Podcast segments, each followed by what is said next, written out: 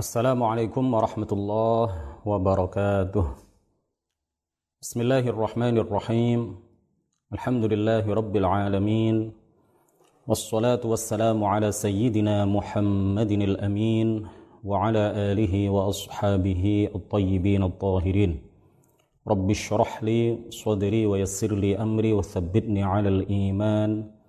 اللهم لا سهل إلا ما جعلته سهلا وأنت يا حي يا قيوم تجعل الحزن إذا شئت سهلا. اللهم عافنا في أبداننا اللهم عافنا في أسماعنا اللهم عافنا في أبصارنا. لا إله إلا أنت. اللهم إنا نعوذ بك من البرص والجنون والجذام ومن سيء الأسقام. تحصنا بذي العزة والجبروت واعتصمنا برب الملكوت وتوكلنا على الحي الذي لا يموت. اللهم اصرف عنا الوباء وقنا شر الداء. بلطفك ورحمتك إنك على كل شيء قدير. أما بعد para pemirsa di mana pun anda berada di mana pun anda berada Puji syukur marilah sama-sama kita haturkan kepada Allah Subhanahu wa taala atas berbagai karunia-Nya, atas berbagai rahmat-Nya, atas berbagai nikmat-Nya sehingga pada malam hari yang berbahagia ini, pada malam hari yang penuh barokah ini kita masih diberi kesempatan untuk mengkaji ilmu agama, mengkaji ilmu agama yang paling mulia, paling utama yaitu ilmu tauhid ilmu tentang keimanan. Salawat serta salam mudah-mudahan senantiasa tercurahkan kepada junjungan alam semesta, junjungan kita semuanya Nabi Agung Muhammad sallallahu alaihi wasallam yang telah mengenalkan kepada kita semuanya satu-satunya agama yang hak, satu-satunya agama yang benar, agama yang tidak hanya dibawa oleh beliau tetapi juga dibawa oleh seluruh nabi dan seluruh rasul dari nabi yang pertama Nabi Adam alaihi salam sampai nabi yang terakhir nabi kita Nabi Agung Muhammad sallallahu alaihi wasallam. Mudah-mudahan Allah senantiasa menetapkan Islam dan iman kita sampai akhir hayat sehingga kelak kita diwafatkan oleh Allah menghembuskan nafas yang terakhir dalam keadaan membawa iman yang sempurna dalam keadaan husnul khatimah. Amin ya rabbal alamin. Para pemirsa NO online yang dirahmati oleh Allah Subhanahu wa taala. Ini adalah majelis kelima dari kajian kitab Aqidatil Awam. Kita masih pada muqaddimah bait 1, 2, 3 dan 4. Karena majelis yang pertama dan majelis yang kedua kita tidak langsung mengkaji kitab ini tetapi ada beberapa muqaddimah penting, ada beberapa faidah yang saya sampaikan kepada kita semuanya Kemudian baru pada majelis ketiga, keempat, dan kelima ini kita mengkaji kitab Aqidatil Awam. Pada majelis sebelumnya, pada pertemuan sebelumnya, kita telah menjelaskan bait yang pertama Abda'u bismillahi warrahmani wabirrahimi daimil ihsani. Kemudian dilanjutkan bait yang kedua bait nazam yang kedua. Falhamdulillahil qadimil awwali wal akhiril baqi bila tahawuli kemudian insyaallah pada pertemuan kita pada majelis yang kelima ini kita akan membahas tentang bait nazam yang ketiga dan keempat. ثم الصلاة والسلام سرمدا على النبي خير من قد وحدا وآله وصحبه ومن تبع سبيل دين الحق غير mubtadi' Thumma salatu wassalamu sarmada Kemudian salawat dan salam Selamanya Ala nabiyyi Semoga tetap terlimpahkan kepada Nabi Khairi man qad wahada Sebaik-baik orang yang Benar-benar telah mentauhidkan Allah Wa alihi dan Semoga juga salawat dan salam itu tercurah kepada keluarga beliau wa sahbihi dan para sahabat beliau wa man tabi' dan orang-orang yang mengikuti sabila dinil haqqi jalan agama yang hak ghairu mubtadi' yaitu bukan orang-orang yang pelaku bid'ah. Para pemirsa yang dirahmati oleh Allah Subhanahu wa taala, setelah membaca basmalah dan hamdalah pada bait nazam yang pertama dan bait nazam yang kedua, Syekh Ahmad Al-Marzuqi rahimahullah pengarang kitab ini wa amaddana bi amdadih wa afadha alaina min barakatih amin ya rabbal alamin. Beliau pada bait nazam yang ketiga dan keempat membaca solawat dan salam kepada baginda Rasulullah Sallallahu Alaihi Wasallam kepada para keluarganya, kepada para istrinya, para keluarganya yang mukmin tentunya, kepada para istri beliau, kepada para sahabat beliau dan kepada setiap orang yang mengikuti agama yang benar yaitu agama Islam. Membaca salawat ini hadirin sekalian, para pemirsa sekalian, mengikuti apa yang difirmankan oleh Allah Subhanahu wa taala di dalam Al-Qur'an surat Al-Ahzab ayat 56 Innallaha wa malaikatahu yusalluna 'alan nabi. Ya ayyuhalladzina amanu sallu 'alaihi wa sallimu taslima. Sesungguhnya Allah Subhanahu wa taala dan para malaikat bersolawat kepada Nabi Muhammad sallallahu alaihi wasallam. Wahai orang-orang yang beriman, bersalawat dan salamlah kalian kepadanya. Allah bersolawat kepada Nabi itu artinya adalah Allah memberikan rahmatnya disertai dengan ta'zimnya disertai dengan memberikan keagungan kepada Nabi Muhammad sallallahu alaihi wasallam. Jadi jangan mempunyai anggapan bahwa Allah bersolawat seperti kita bersolawat. Jangan punya anggapan bahwa Allah membaca solawat seperti kita membaca solawat secara lisan. Karena tentu kalam Allah berbeda dengan ucapan makhluk. Sifat kalam Allah bukan berupa suara, bukan berupa bahasa, bukan berupa bukan berupa huruf. Lalu Al-Qur'an yang kita baca itu disebut kalam Allah, itu nanti ada bagaimana penjelasannya insya Allah dalam pertemuan-pertemuan uh, berikutnya, dalam majelis-majelis berikutnya hal itu akan kita kita jelaskan. Tetapi yang jelas Jangan sampai ada anggapan bahwa Allah bersolawat kepada Nabi Muhammad Sallallahu Alaihi Wasallam seperti bersolawatnya kita secara lisan dengan membaca Inna Allah wa malaikatahu dan seterusnya. Atau Allahumma salli ala Muhammad atau Sallallahu ala Muhammad seperti kita membaca salawat tidak. Jadi salawat Allah kepada Nabi itu artinya adalah Allah memberikan rahmat yang disertai dengan pengagungan kepada Nabi Muhammad sallallahu alaihi wasallam. Sedangkan solawat malaikat kepada Nabi Muhammad sallallahu alaihi wasallam itu artinya adalah para malaikat beristighfar untuk Nabi Muhammad sallallahu alaihi wasallam. Sedangkan orang-orang yang beriman kita ya ketika kita bersolawat kepada Nabi itu artinya kita meminta memohon kepada Allah Subhanahu wa taala tambahan keagungan dan kemuliaan untuk Nabi Muhammad sallallahu alaihi wasallam.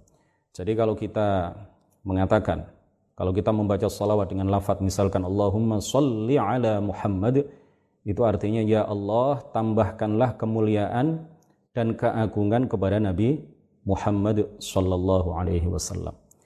Sedangkan salam thumma salatu wassalamu sarmada Ketika kita mengucapkan salam kepada Nabi, ketika kita bersolawat dan salam, bersolawat dari sudah, ketika kita melimpahkan salam kepada Nabi Muhammad Sallallahu Alaihi Wasallam, itu artinya kita memohon kepada Allah agar Allah Subhanahu Wa Taala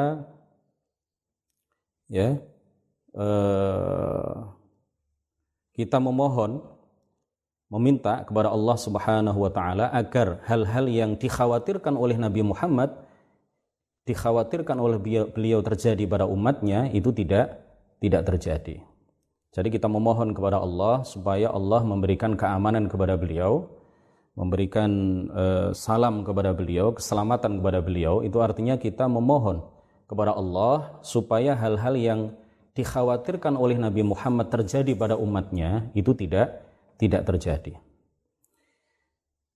Para pemirsa yang dirahmati oleh Allah Subhanahu wa taala membaca solawat pada waktu solat pada waktu solat ya tepatnya setelah tasyahud akhir itu hukumnya adalah wajib karena termasuk salah satu rukun rukun solat. Jadi kalau tidak membaca solawat setelah tahiyat akhir, setelah tasyahud akhir, maka solat kita tidak tidak sah. Ini kita semuanya tahu. Sedangkan membaca solawat di luar solat, hukumnya adalah sunnah muakkadah, sunnah yang sangat ditekankan, pahalanya sangat besar. Lebih-lebih ketika kita mendengar nama beliau disebut. Jadi di dalam sebuah hadis dikatakan bahwa orang yang bakhil itu adalah orang yang ketika disebut nama beliau tidak bersolawat dan salam kepada kepada beliau. Jadi membaca salawat di luar salat itu hukumnya adalah sunnah muakkadah, sunnah yang sangat ditekankan. Nah pada hari Jumat lebih-lebih lagi sangat dianjurkan, sangat ditekankan kesunahan membaca salawat dan memperbanyak salawat kepada baginda Nabi Muhammad Sallallahu Alaihi Wasallam. Jadi kalau kita membaca salawat pada hari Jumat dan juga malam Jumat, itu pahalanya lebih besar daripada apabila kita membaca solawat di luar hari hari Jumat. Kenapa? Karena hari Jumat adalah hari yang mulia, Sayyidul Ayyam. Ya, pimpinan hari-hari itu adalah hari Jumat. Pada hari Jumat Nabi Adam diciptakan. Pada hari Jumat pula Nabi Adam diturunkan dari surga ke atas muka bumi. Pada hari Jumat pula terjadi hari kiamat kelak ya. Jadi hari Jumat ini adalah hari yang spesial, hari yang istimewa, hari yang sangat mulia, sangat agung, hari yang paling baik sehingga kita disunnahkan ya untuk memperbanyak membaca salawat dan salam kepada Nabi Muhammad Sallallahu Alaihi Wasallam pada hari Jumat dan juga malam malam hari Jumat, Kamis malam Jumat. Jadi mulai tenggelamnya matahari pada hari Kamis, ketika masuk waktu sholat maghrib, kemudian sampai hari Jumat ya sampai hari Jumat masuknya waktu maghrib di hari Jumat itu kita disunahkan untuk memperbanyak membaca sholawat sebagaimana yang disabdakan oleh baginda Rasulullah sallallahu alaihi wasallam fa'akthiru minas salati alayya fih. Maka perbanyaklah membaca sholawat kepadaku fihi yakni pada hari Jumat dan juga malam malam Jumat. Kemudian ada hal yang mungkin penting untuk kita sampaikan bahwa hadirin rahimakumullah وكذلك إذا ذكر أنبياء الله ينبغي أن يصلى عليهم ويسلم. Kemudian apabila disebut di hadapan kita atau di majelis kita nama-nama para nabi sebelum datangnya Nabi Muhammad sallallahu alaihi wasallam maka kita juga disunnahkan untuk membaca solawat untuk mereka. Kemudian juga فَإِذَا ذُكِرَ سَيِّدُنَا مُحَمَّدْ فَصُلِّيَ عَلَيْهِ وَسُلِّمَ عَلَيْهِ فَيَنْبَغِي أَنْ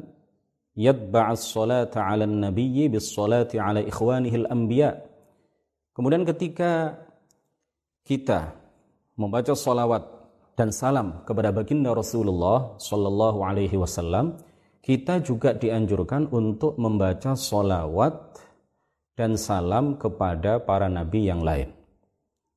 Makanya banyak para ulama yang ketika membaca salawat itu uh, mereka mengatakan Allahumma salli ala sayyidina Muhammad wa ala ikhwanihi minal anbiya wal mursalin wasallim dan seterusnya. Uh, sebagaimana yang uh, diriwayatkan dari baginda Rasulullah sallallahu alaihi wasallam bahwa beliau bersabda, "Idza sallamtum alayya fasallimu ala anbiya'illahi fa innahum bu'itsu kama bu'ithtu." Hadis riwayat Ad-Dailami.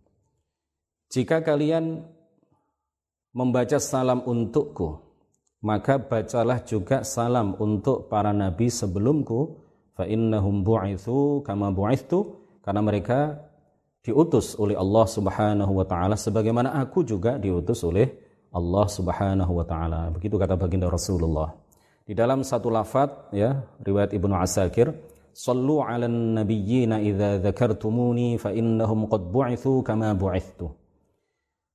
Bacalah solawat kepada para nabi jika kalian menyebut namaku, kata Rasulullah. Fa innahum qad bu'itsu karena sesungguhnya mereka telah diutus oleh Allah Subhanahu wa taala kama bu'ithtu sebagaimana aku juga diutus oleh Allah Subhanahu wa taala. Kemudian mengenai bacaan salawat ini ada satu kisah. Ya, kisah ini disebutkan oleh Al-Imam Taqiyuddin Al-Husni di dalam kitab Daf'u Syubah Man Syabbaha wa Tamarrad wa nasaba dzalika ila al-Imam Ahmad. Yuhka anna Sufyan ats-Tsauri bainama huwa yatuf. Dikisahkan bahwa Imam Sufyan ats-Tsauri ketika beliau tawaf kita tahu bahwa Imam Sufyan Ats-Tsauri adalah seorang ulama besar pada masanya. Bahkan beliau adalah seorang mujtahid mutlak ya, seperti Imam Syafi'i, Imam Abu Hanifah, Imam Malik, Imam Ahmad bin Hanbal. إذ رأى رجلا لا يرفع قدما ولا يضع قدما إلا وهو يصلي على النبي صلى الله عليه وسلم. قال قلت له يا هذا إنك قد تركت التسبيح والتهليل وأقبلت بالصلاة على النبي صلى الله عليه وسلم. هل عندك في هذا شيء؟ Jadi orang tersebut dilihat oleh Al-Imam Sufyan Ats-Tsauri tidak mengangkat kakinya dan tidak meletakkan kakinya. Jadi setiap langkahnya itu selalu diiringi dengan bacaan solawat kepada baginda Rasulullah Sallallahu Alaihi Wasallam. Al-Imam Sufyan Ats-Tsauri ketika melihat itu beliau heran. Kemudian beliau memanggil laki-laki itu seraya berkata, "Wahai fulan, engkau telah meninggalkan bacaan tasbih, engkau meninggalkan bacaan tahlil, engkau ganti semuanya itu dengan bacaan salawat kepada Nabi Muhammad sallallahu alaihi wasallam. Setiap kali kamu melangkah untuk tawaf mengelilingi Ka'bah, yang kamu baca adalah salawat. Kamu tidak baca tasbih, kamu tidak baca tahlil, kamu juga tidak membaca zikir-zikir yang lain. Hal indaka fi hadha syai' Apakah kamu punya sesuatu yang engkau rahasiakan? Ya, apakah engkau punya sesuatu yang menjadi rahasia kamu? Kenapa?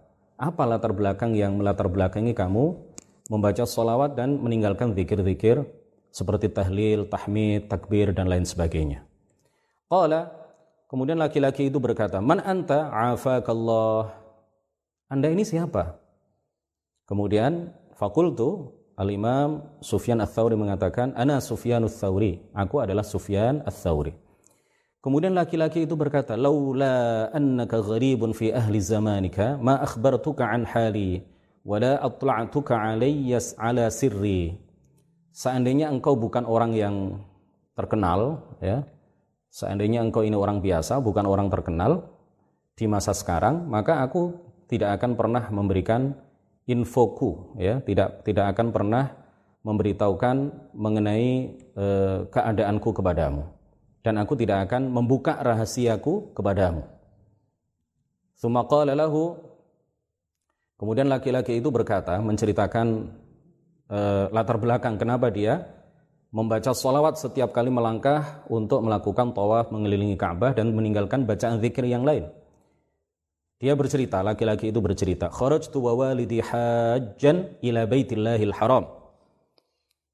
Suatu ketika aku berangkat dari rumah bersama ayahku untuk menuju Mekah melaksanakan haji dengan tujuan untuk melaksanakan ibadah haji.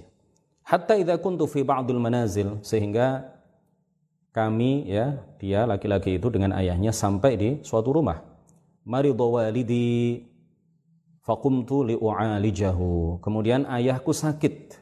Ayahku jatuh sakit. Lalu aku berusaha untuk ke, mengobatinya, menyembuhkannya.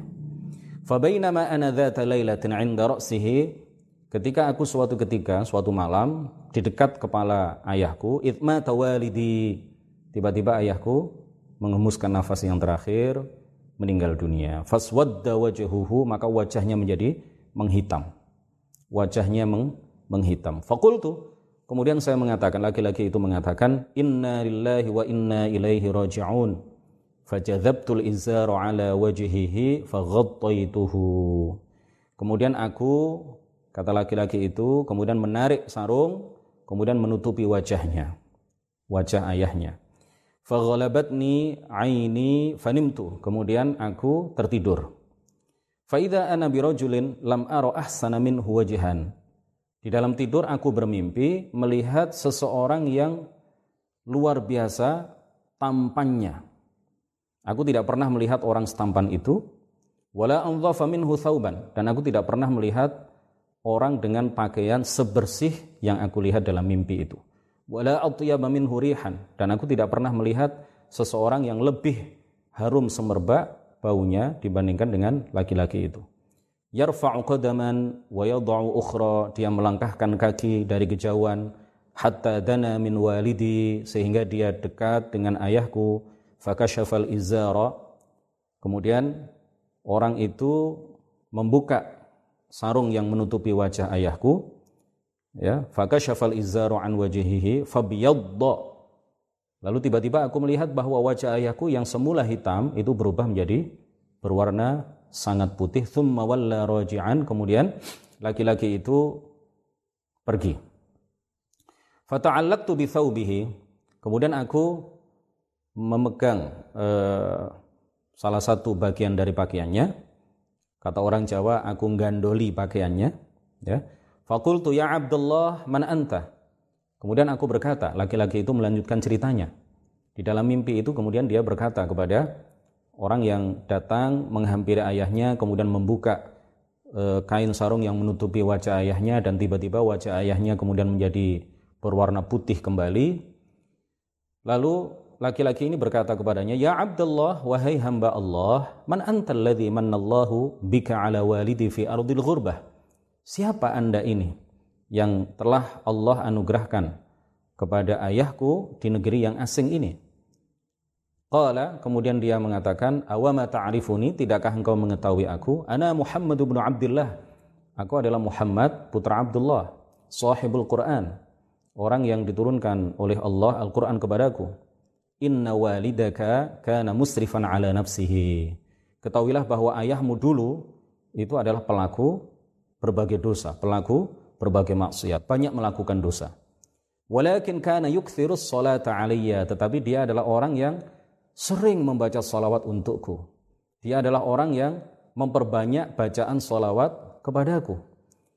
Falamma nazzala ma nazzala, kemudian ketika ayah kamu ini e, terjadi sesuatu yang terjadi kepadanya, artinya dia hampir meninggal, ya, istaghatha bi, lalu dia meminta tolong kepada aku. Dia melakukan istighatsah kepada aku, meminta tolong kepada aku. Wa ana ghiyathun liman aktsaras salata alayya dan aku adalah menjadi selalu menjadi penolong terhadap orang yang banyak membaca salawat kepadaku. Kemudian laki-laki itu menceritakan fantabahtu min naumi. Dia melanjutkan cerita fantabahtu min naumi. Lalu aku terbangun dari tidur faida wajhu abi abyad dan aku lihat wajah ayahku ternyata sudah putih seperti yang aku lihat dalam mimpi. Cerita ini dikisahkan oleh Al-Imam Taqiyuddin Al-Husni di dalam kitab Daf'u Syubah Man wa Tamarrada wa Nasaba ila Al-Imam Ahmad. Jadi Imam Taqiyuddin Al-Husni ini seorang ulama, salah seorang ulama besar dalam mazhab Syafi'i, beliau juga terkenal sebagai pengarang kitab Kifayatul Akhyar. Kitab Kifayatul Akhyar ini dipelajari di berbagai pondok pesantren di Indonesia, syarah dari kitab Takrib. Jadi kitab Takrib itu syarahnya banyak. Ada kitab Fathul Qorib yang juga sangat terkenal dan salah satu syarah dari kitab Takrib yang terkenal adalah kitab Kifayatul Akhyar. Ini karangan Al-Imam Taqiyuddin Al-Husni yang menceritakan kepada kita kisah yang berkaitan dengan keutamaan bacaan solawat tadi. Kemudian mengenai keutamaan solawat diriwayatkan dari Muhammad ibnul Munkadir, dari Jabir ibn Abdullah, dari Nabi Muhammad sallallahu alaihi wasallam. Beliau bersabda, "Man shalla alayya fil yaumi mi'ata marrah, Barang siapa yang membaca salawat kepadaku dalam satu hari seratus kali, qadallahu lahu mi'ata hajah. Maka Allah akan memenuhi seratus hajatnya, seratus kebutuhannya. Sab'ina minha fil akhirah, tujuh puluh kebutuhan di akhirat, wa thalathina fid dunya, dan tiga puluh di antara seratus itu adalah kebutuhan di di dunia. Nah ini beberapa eh, bacaan solawat ya beberapa keutamaan dari bacaan solawat marilah kita terutama di hari Jumat dan malam Jumat memperbanyak bacaan solawat kepada baginda Nabi besar Muhammad sallallahu alaihi wasallam. Hadirin rahimakumullah para pemirsa and online yang Mudah-mudahan semuanya dirahmati oleh Allah Subhanahu wa taala. Kemudian Syekh Ahmad Al-Marzuqi membaca atau menulis salawat kepada alihi wa sahbihi. Alihi wa sahbihi. Siapa itu alihi? Jadi al itu menurut sebagian ulama adalah aqribauhu al-mu'minun wa azwajuhu, kerabat-kerabat Rasulullah yang mukmin dan juga istri-istri beliau. Dan menurut sebagian ulama, kalau disebut alun nabi itu yang dimaksud adalah mutlaqu atba'in nabi al-atqiya. Jadi semua pengikut nabi yang bertakwa itu adalah alun nabi. Nah, jadi ada dua pendapat dan ada pendapat pendapat yang lain tetapi yang terkenal adalah dua pendapat ini. Pendapat yang pertama mengatakan bahwa jika disebut alun nabi maka yang dimaksud adalah uhul mu'minun wa azwajuhu. Kerabat-kerabat Rasulullah yang mukmin dan juga istri-istri beliau. Ummahatul mukminin ya Sayyidah Khadijah Sayyidah Aisyah dan seterusnya Kemudian pendapat yang kedua, jika disebut alun nabi, maka yang dimaksud adalah mutlaqu atba'in nabi al-atqiya. Seluruh pengikut nabi yang bertakwa itu disebut alun nabi. Kemudian wasahbihi, para sahabatnya.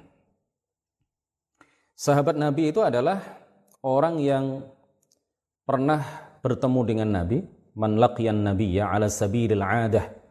Ya, orang yang pernah berjumpa dengan nabi dalam eh, apa namanya dunia nyata, dalam kebiasaan, bukan dalam mimpi. Ya, jadi orang yang pada saat ini misalkan berjumpa dengan Nabi tetapi dalam mimpi, bukan ala sabilil adah, maka dia bukan kategori sahabat. Kemudian perjumpaan itu di masa hidup beliau, ya, bukan dalam mimpi. Lalu orang itu beriman kepada beliau dan mati dalam keadaan ber, beriman. Jadi orang yang berjumpa Nabi tetapi bukan ala sabilil adah tetapi dalam mimpi misalkan maka dia bukan dikategorikan sebagai sahabat Nabi. Atau orang yang hidup pada masa Nabi ya tetapi tidak pernah berjumpa dengan Nabi. Maka dia juga tidak dikategorikan sebagai sahabat Nabi. Seperti siapa? Ada beberapa orang yang hidup pada masa Rasulullah tetapi karena satu dan lain hal sehingga mereka tidak bisa sowan, bertemu, belajar di hadapan Rasulullah Shallallahu Alaihi Wasallam. Seperti Raja Habasyah yang bernama Ashamah An-Najashi. Ya, beliau didakwai oleh uh, para sahabat yang hijrah ke sana ke Habasyah, kemudian beliau masuk Islam tetapi tidak pernah berjumpa dengan Rasulullah Shallallahu Alaihi Wasallam. Pernah berjumpa dengan beberapa orang sahabat, tetapi tidak pernah berjumpa dengan Rasulullah. Padahal beliau hidup pada masa Rasulullah. Nah, orang-orang seperti Ashamah an Najashi, Raja Habasyah, ini tidak dikategorikan sebagai sahabat meskipun hidup pada masa Rasulullah karena tidak pernah melakukan perjumpaan dengan baginda Rasulullah Shallallahu Alaihi Wasallam. Juga seperti seorang wali di Yaman pada saat itu yang bernama Abu Muslim Al-Khawlani. Abu Muslim Al-Khawlani ini hidup pada masa Rasulullah tetapi tidak pernah berjumpa dengan Rasulullah sallallahu alaihi wasallam. Begitu juga uh, Sayyidut Tabi'in, Uwais, Sayyiduna Uwais Al-Qarani. Ya, Sayyiduna Uwais ini juga hidup pada masa Rasulullah, tetapi karena beliau sibuk berkhidmat kepada ibunya yang sakit, ya, sehingga beliau tidak sempat untuk berjumpa dengan Rasulullah Shallallahu Alaihi Wasallam. Nah, mereka ini adalah tiga di antara sekian orang yang hidup pada masa Rasulullah Shallallahu Alaihi Wasallam, tetapi tidak pernah berjumpa dengan Rasulullah, sehingga tobakoh mereka bukanlah sahabat, tetapi mereka dikategorikan sebagai tabi'in. Nah, orang yang berjumpa dengan Rasulullah ya di masa hidup beliau tetapi dalam keadaan buta hanya berjumpa saja secara fisik tetapi tidak pernah melihat Rasulullah. Apakah ini disebut sahabat? Ya, disebut sahabat. Seperti Abdullah bin Ummi Maktum. Meskipun dan beberapa orang yang eh, lain ya. Beliau meskipun buta tetapi hidup pada masa Rasulullah lalu berjumpa dengan Rasulullah secara fisik. Nah, bagaimana dengan orang-orang yang eh, hidup pada masa Rasulullah tetapi belum balik ketika itu atau bahkan belum tamyiz, belum sampai pada usia tamyiz, jangankan balik, tamyiz eh, saja belum. Eh, mumayyiz saja belum. Mumayyiz itu artinya dia telah sampai pada usia di mana dia bisa memahami pembicaraan-pembicaraan yang sederhana dan bisa menjawab pertanyaan-pertanyaan sederhana. Ya, usia lima tahun, enam tahun, tujuh tahun, belum balik dan juga belum belum mumayyiz apakah dikategorikan, dikategorikan sebagai sahabat, apakah dimasukkan ke dalam tobakoh as-sahabah? Ya, menurut uh, qaul yang mu'tamad, ya mereka tetap dimasukkan dalam tobakoh para sahabat meskipun mereka belum mumayyiz. Meskipun mereka belum balik, belum menginjak usia balik. Kemudian apakah kalau ada seseorang yang hanya sebentar ya, tidak pernah meriwayatkan hadis, hanya sebentar berjumpanya dengan Rasulullah. Perjumpaan dan pertemuan dengan Rasulullah itu hanya sebentar. Hanya sebentar. Tetapi dia hidup di masa Rasulullah, bertemu dengan Rasulullah, beriman kepada beliau dan mati dalam keadaan beriman. Tetapi perjumpaan yang terjadi antara mereka dengan Rasulullah itu hanya sebentar. Tidak pernah meriwayatkan hadis dari Rasulullah juga tidak pernah berperang bersama Rasulullah melawan orang-orang kafir. Apakah mereka ini juga disebut sahabat? Iya, menurut Paul yang mu'tamad, mereka juga disebut sebagai para sahabat. Apakah orang-orang yang beriman kepada Rasul, kemudian murtad, lalu beriman kembali dan mati dalam keadaan beriman, ini disebut sebagai sahabat? Ya, para ulama mengkategorikan orang-orang yang seperti itu juga e, dikategorikan sebagai sahabat. Yang tidak masuk kategori sahabat itu adalah orang yang berjumpa dengan Rasulullah ya di masa beliau beriman dengan beliau lalu mati dalam keadaan murtad. Ya, seperti Ibnu Khawtal. Ibnu Khawtal ini pernah hidup sezaman dengan Rasulullah, pernah berjumpa dengan Rasulullah, pernah beriman kepada Rasulullah, tetapi mati dalam keadaan kafir, mati dalam keadaan murtad. Atau orang yang pernah bertemu dengan Nabi di masa hidup Nabi, kemudian dia tidak beriman kepada Rasulullah Shallallahu Alaihi Wasallam, maka mereka juga tidak disebut sebagai sahabat. Seperti siapa? Seperti Abu Talib. Dia tidak masuk kategori sahabat. Seperti juga e, Abu Lahab ya dan orang-orang semacam mereka. Mereka ini tidak disebut sebagai sahabat. Nah, hadirin sekalian, para pemirsa yang dirahmati oleh Allah Subhanahu wa taala. Kita lanjutkan sedikit lagi ya sebelum jam setengah delapan, eh, setengah sembilan ya, sebelum jam setengah sembilan kita lanjutkan sedikit. Ini masih mukaddimah ya. Kita masih membahas bait ketiga dan keempat. Jadi mukaddimah yang disampaikan oleh Sahibul Manzumah Syekh Ahmad Al-Marzuki itu mulai bait nazam yang pertama sampai bait nazam yang keempat. Kemudian mulai bait nazam yang kelima dan seterusnya itu sudah mengupas mengenai ilmu tauhid. Nah, kita masih pada mukaddimah kitab ini. Kemudian yang penting lagi untuk disampaikan bahwa uh, muallif perkataan muallif wa man tabi' sabila dinil haqqi ghaira mubtadi' ya Dan solawat serta salam dari Allah itu kita harapkan juga dicurahkan kepada setiap orang yang mengikuti jalan agama yang benar, yang tidak melakukan bid'ah. Nah, bid'ah ini penting sekali penjelasan tentang bid'ah, tetapi insya Allah kita kupas ya masalah bid'ah ini insya Allah pada pertemuan berikutnya, pada sesi berikutnya insya Allah, supaya tidak tidak terpotong penjelasan mengenai bid'ah ini, sehingga kita bisa punya gambaran yang utuh bid'ah secara bahasa itu apa, bid'ah secara istilah itu apa, kemudian contoh-contoh bid'ah itu seperti apa, kemudian apakah bid'ah itu terbagi menjadi hasanah dan, dan dolalah, ataukah semua bid'ah itu dolalah. Kalau memang bid'ah itu terbagi menjadi hasanah dan dolalah, ada bid'ah yang baik, ada bid'ah yang tidak baik, itu apakah dalilnya ada dalam Al-Quran, apakah dalilnya ada dalam hadis, penjelasan dari para ulama seperti, apa, insya Allah akan kita kupas masalah bid'ah ini pada pertemuan berikutnya. Untuk mengakhiri pertemuan kita pada malam hari yang insya Allah penuh barokah ini, saya ingin mengingatkan kepada kita semuanya bahwa ketika kita membaca salawat, Allahumma salli ala Sayyidina Muhammad, maka tidak boleh memanjangkan harokat lam pada kata solli sehingga menjadi solli. Tidak boleh, baik dalam lagu maupun e, di luar lagu jangan sampai kita memanjangkan lafat solli sehingga menjadi solli. Kenapa? Karena kalau kita panjangkan lafat solli sehingga menjadi solli, maka itu adalah khitab lil mu'annath.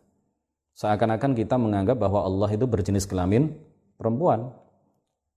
Sama seperti ketika ketika kita menyuruh perempuan untuk berdiri, qumi, ijlisi. Jadi kalau ada tambahan ya, itu artinya adalah khitab fi'il amr yang merupakan khitab untuk perempuan, khitab untuk muannats. Jadi tidak boleh kita membaca Allahumma sholli dengan memanjangkan lam ya, dengan menjadikan lamnya itu berharokat kasroh dengan dimat ada tambahan ya-nya seakan-akan ada, ada tambahan ya setelah lam padahal tulisan yang benar bacaan yang benar adalah Allahumma sholli dibaca pen pendek maka ketika melakukan salawat tibbil qulub misalkan, maka jangan dibaca panjang demi untuk menyelar, menyelaraskannya dengan dengan lagu.